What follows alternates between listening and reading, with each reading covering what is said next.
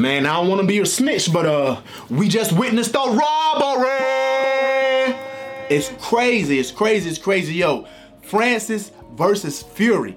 Crazy match, way more competitive than anyone ever expected. Francis came in there on his first boxing debut, and really he just gave Tyson the work.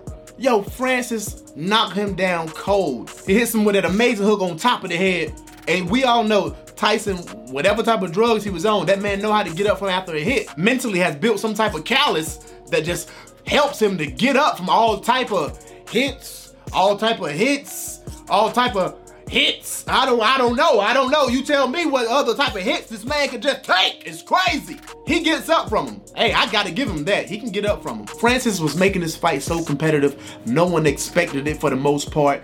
Uh, major shout out to him. I feel like he won this fight. This man was robbed in this case. You know, this is first time coming into boxing. You coming to somebody else's house. There's no way you're gonna win unless you absolutely destroy the person. When it comes to the cards, they are not going to allow a boxing legend to be beat by a first time boxer coming in from the UFC. Fury even hit Francis with an elbow.